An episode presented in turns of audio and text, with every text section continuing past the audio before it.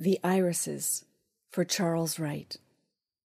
A fly quizzical among tufted causeways, blue sudden avenues spumed overnight from spears.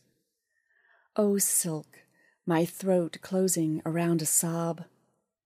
That fly again, minute leaden tank, thread hooves, busy, busy, to whom I mean nothing. Relief in this Yet to me, he's singing beside the dugout, the ditch, cosmic with pathologies.